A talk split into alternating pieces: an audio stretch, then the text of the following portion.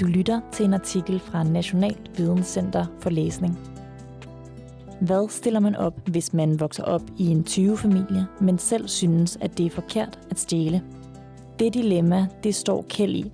Kjeld er hovedpersonen i billedbogen Pølsetyven, og derudover er han også omdrejningspunktet i denne artikel om udvikling af kritisk tænkning i indskolingen. Artiklen den hedder Men jeg vil ikke være tyv og har undertitlen Billedbøger som udgangspunkt for arbejde med kritisk tænkning på andet klassetrin. Den er skrevet af Oda Andrea Stensli Hav, som er lærer i indskolingen i Oslo Kommune, og Ingvild Krogsted Svanes, som er lektor på læreruddannelsen på Oslo Met Storby Universitetet. I artiklen her, der slår de to forfattere et slag for, at kritisk tænkning er noget, man både kan og bør lære helt unge skoleelever. Og så guider de igennem, hvordan de konkret bruger billedbogen om pølsetyven Kjeld og hans dilemma til at arbejde med kritisk tænkning i en anden klasse. Afsnit 1. Kritisk tænkning og billedbøger. Kritisk tænkning er en af UNESCO's nøglekompetencer for fremtiden og indgår i OECD-rapporten 21st Century Skills fra 2018. Kritisk tænkning er indarbejdet i læreplanerne i mange lande, herunder også Norge.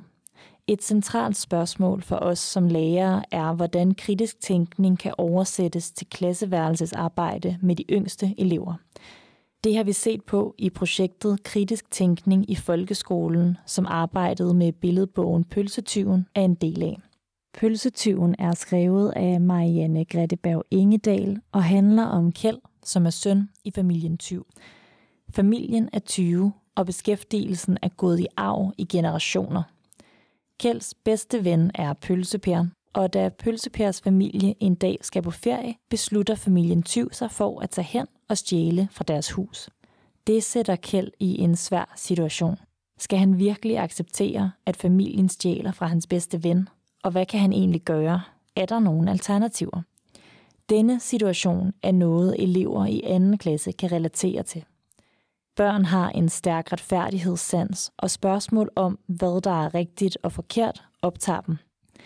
Derfor fandt vi, at Pølsetyven var en velegnet bog til at arbejde med kritisk tænkning. Sammen med klasselæreren udarbejdede vi en undervisningsplan, som hun gennemførte, mens vi observerede.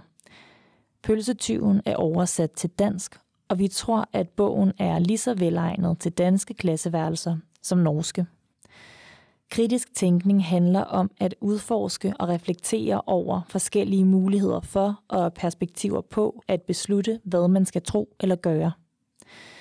En kritisk tænker er engageret og villig til at ændre standpunkt efter at have fået ny viden eller set flere sider af en sag. En kritisk tænker ser også sammenhænge mellem forskellige områder og niveauer – Kritisk tænkning betyder, at man ikke ukritisk følger med strømmen og accepterer andres svar, men at man tænker selv. På trods af dette udvikles kritisk tænkning i høj grad gennem samtaler med andre. Her kan elever opleve andres perspektiver og uenigheder. De kan også se sammenhæng mellem deres eget og andres liv og mellem det nære og det fjerne. Dette syn på kritisk tænkning svarer til begrebet kritisk literacy og er forankret i Paulo Freires arbejde. Gennem teksten møder eleverne et problem, som de skal udforske. De er aktive og tænkende subjekter i en dialog, ikke passive modtagere. Her er det centralt at se teksten i sammenhæng med omverdenen.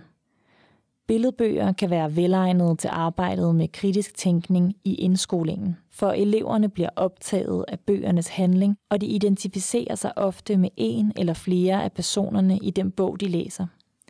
Og det ser ifølge Andersen Bakken og kolleger ud til at være lettere at tage andres perspektiv og at se en sag fra flere sider i en fiktiv verden end i virkeligheden.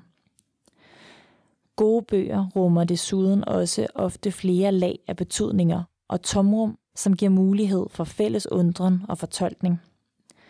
I arbejdet med billedbøger kan eleverne lytte til hinandens opfattelser.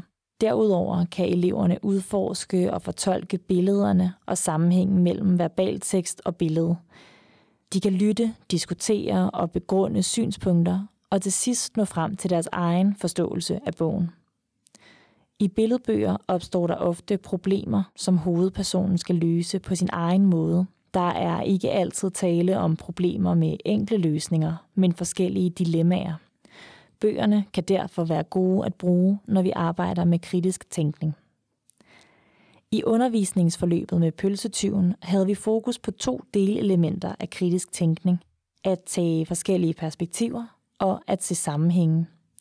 Forløbet blev gennemført i løbet af en 60-minutters lektion, hvor læreren læste bogen højt for klassen. Vi planlagde pauser i oplæsningen og spørgsmål som oplæg til dialog undervejs. Derudover skulle eleverne lave to opgaver, en undervejs og en til sidst. Forløbet var opdelt i tre faser, som vil blive præsenteret i det følgende.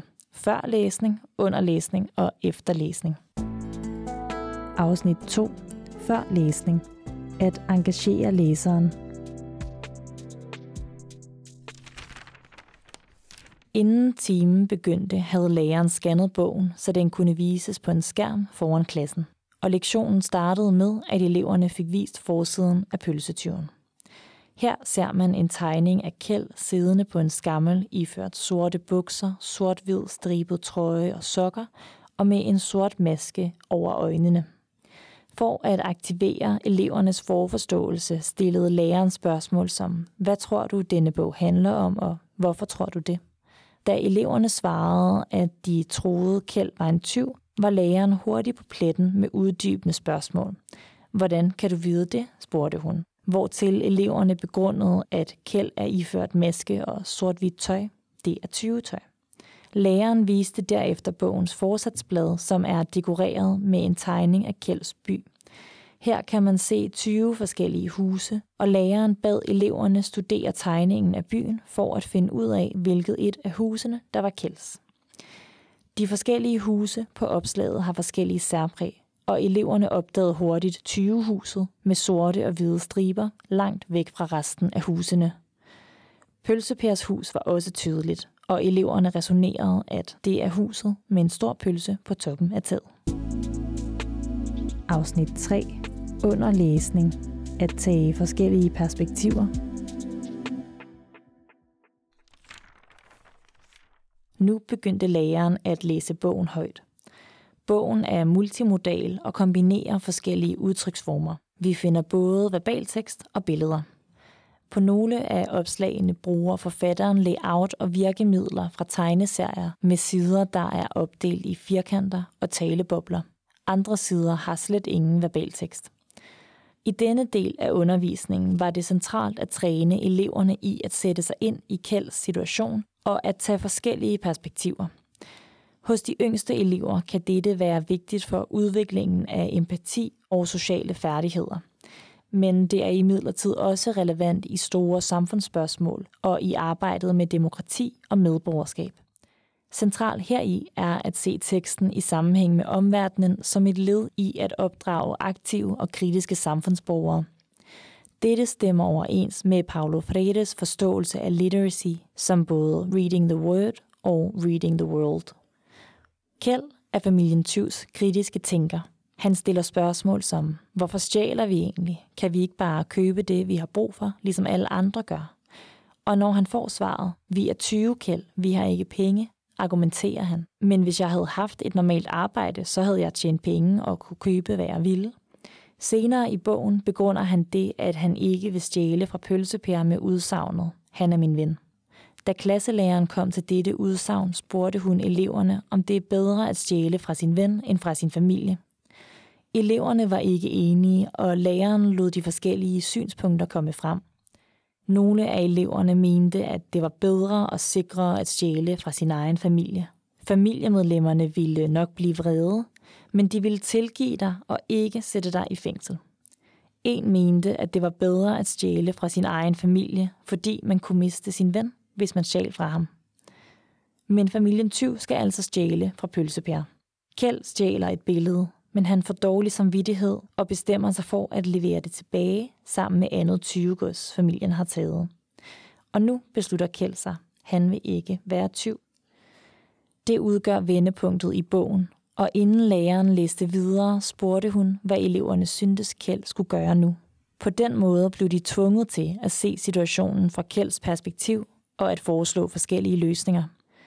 Handling er en central del af kritisk tænkning.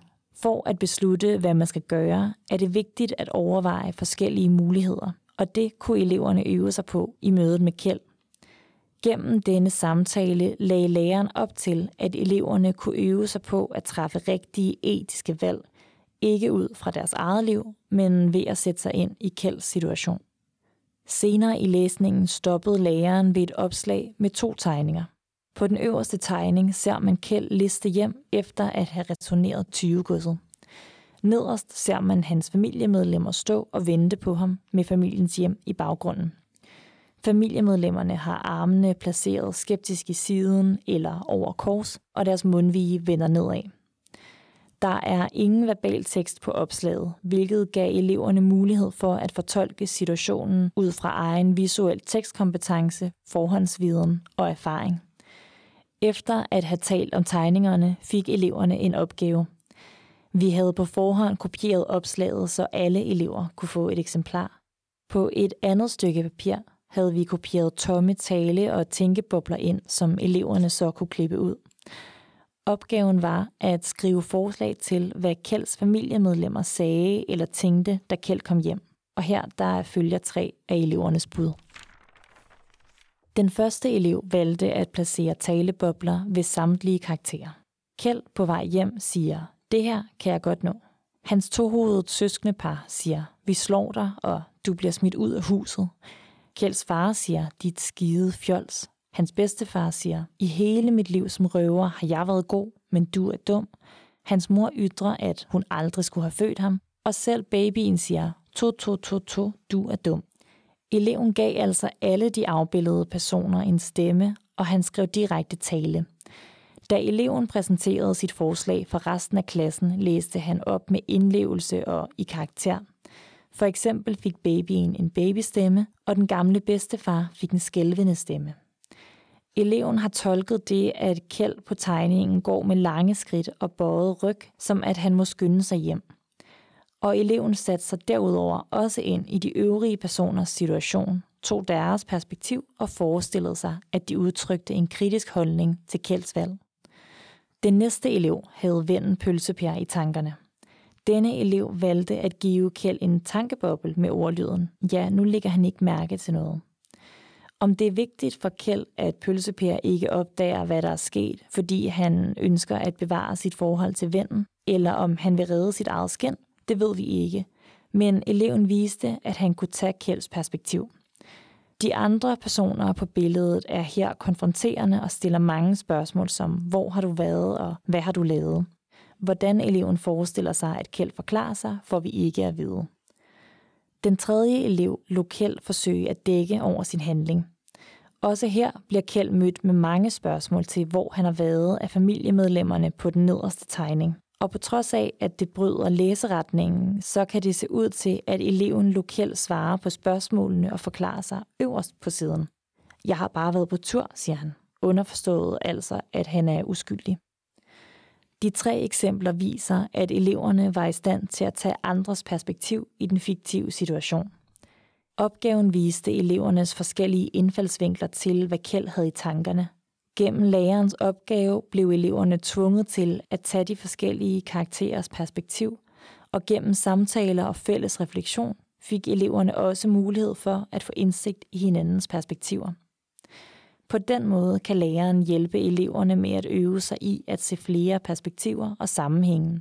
Eleverne vil kunne sætte sig ind i andres tanker, følelser og ønsker, hvilket er essensen af perspektivtagning. Afsnit 4.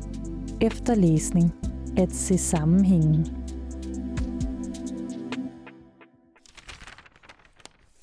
Da familien Tyv opdager, at Kjeld har leveret de stjålne ting tilbage, konkluderer de, at han er en elendig tyv, og at han må finde sig et andet arbejde.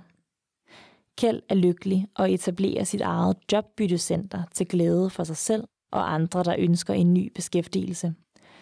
Da bogen var færdiglæst, kom eleverne til bagsatsen. Her finder man endnu engang en tegning over Kjeldsby. Men hvis man ser godt efter, ser man, at det ikke er det samme billede som fra forsatsen. Foran 20. hus er der nemlig nu kommet en ny bygning med skiltet Jobbyttecenter. Ved at studere og sammenligne for- og bagsats var eleverne altså i stand til at opdage sammenhængen mellem dem. En kritisk tænker ser sammenhængen på forskellige områder og niveauer. Når vi læser bøger, kan sammenhængsforståelse handle om sammenhænge inde i selve bogen, som her med de to forsatsblade. Det kan også handle om sammenhængen mellem mit lille liv og den store verden derude, og at det jeg gør får konsekvenser for andre. I den anden opgave, eleverne fik, ønskede læreren, at de skulle arbejde med sammenhængen mellem pølsetyven og børns rettigheder i FN's børnekonvention. Dette tema havde de arbejdet med tidligere, så eleverne kendte allerede til de forskellige rettigheder og deres betydning. Eleverne fik udleveret et ark med fem udvalgte rettigheder, og de skulle skrive, hvilken eller hvilke rettigheder de mente passede til pølsetyven og begrunde hvorfor. De fem rettigheder var, alle børn har ret til et navn, til at udtrykke deres mening og blive hørt, til at føle sig trygge, til leg og fritid, og alle børn har ret til at gå i skole. Eleverne tænkte først over opgaven hver for sig. Derefter talte de sammen om den ved det bord, de sad ved, mens læreren gik rundt og lyttede til samtalerne. Der var forskellige bud på, hvilke rettigheder, der passede til bogen. En elev nævnte nummer 4, at alle børn har ret til leg og fritid. Han begrundede sit svar således. Forældrene siger, at han faktisk skal være tyv og gøre det. Man skal ligesom have lov til at gøre, hvad man vil. En anden elev fremhævede rettigheden til at udtrykke sin mening og blive hørt, fordi moren og faren sagde, at han skulle være tyv, og det ville han jo egentlig ikke. En tredje elev havde valgt en tredje rettighed, at alle børn har ret til at føle sig trygge med begrundelsen, fordi de kan komme til skade og slå sig. Til lærerens opfølgende spørgsmål om, hvorvidt eleven tænkte på, at pølsetyven kunne komme til skade, hvis han deltog i et tyveri, lød svaret fra eleven. Mm. Gennem samtalerne dukkede flere forskellige begrundelser for, hvilke rettigheder eleverne mente passede til Kjelds situation op.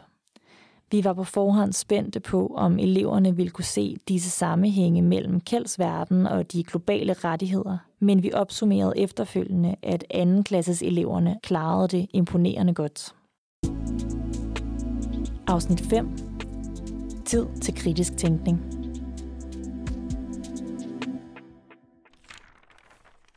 Som lærere kæmper vi ofte mod tiden, og vi skal gøre meget på kort tid. Det oplevede vi også i denne lektion. At blive en kritisk tænker tager tid, og kritisk tænkning er ikke noget, man lærer én gang for alle. Kritisk tænkning er omfattende og består af mange delelementer. For eksempel at tage forskellige perspektiver, også sammenhænge, som vi har set her, eller at argumentere, fortolke og begrunde. I arbejdet med børn må vi arbejde med enkelte færdigheder af gangen og være tålmodige. Set i bagspejlet ville det have været interessant at se, om samtalen var blevet endnu dybere, hvis eleverne havde haft mere tid. I en dialog inviteres eleverne til at lytte til andre og til at dele deres egne perspektiver. Det kan opmuntre til refleksion, hvor igennem egne perspektiver udfordres eller styrkes. Mary Rush skriver, at for at være en kritisk tænker, må man erkende, at ens standpunkt kan blive udfordret og ændret. Dialog kan være en måde at åbne op for netop det. I denne undervisningslektion erfarede vi, at det er muligt at arbejde med kritisk tænkning i det små og med de små. I løbet af en lille time fik eleverne arbejdet med to delkomponenter af kritisk tænkning og samtidig opdaget en billedbog, der optog dem. I denne artikel ønskede vi at vise, hvordan det at læse en billedbog kan kombineres med arbejdet med kritisk tænkning. Pølsetyven er en bog, som byder på utallige muligheder i klasseværelset. Bogen er velegnet til litterær samtale, og skrive- og tegneaktiviteter kan udspringe af bogens forskellige opslag. Udgangspunktet er, at bogen læses æstetisk, og at eleverne får mulighed for at leve sig ind i fiktionen og den visuelle verden. Med dette som udgangspunkt kan pølsetyven føre eleverne videre på vejen mod at blive kritiske tænkere.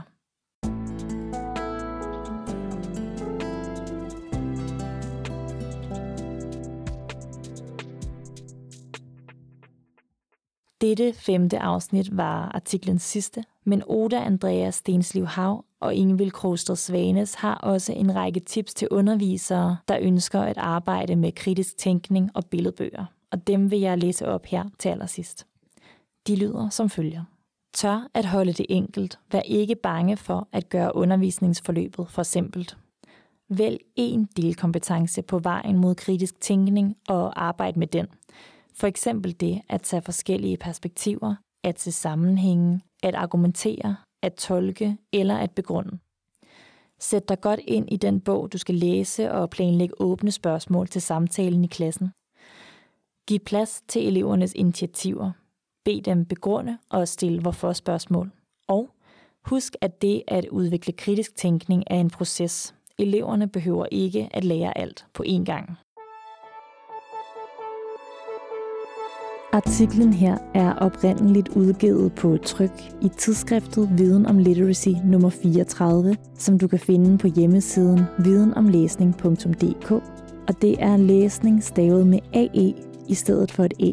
Her kan du se de beskrevne tegninger fra bogen og gå på opdagelse i litteraturlisten, hvis du har fået lyst til at dykke længere ned i forskningslitteraturen eller finde eksempler på læsning til kritisk tænkning i klasseundervisningen.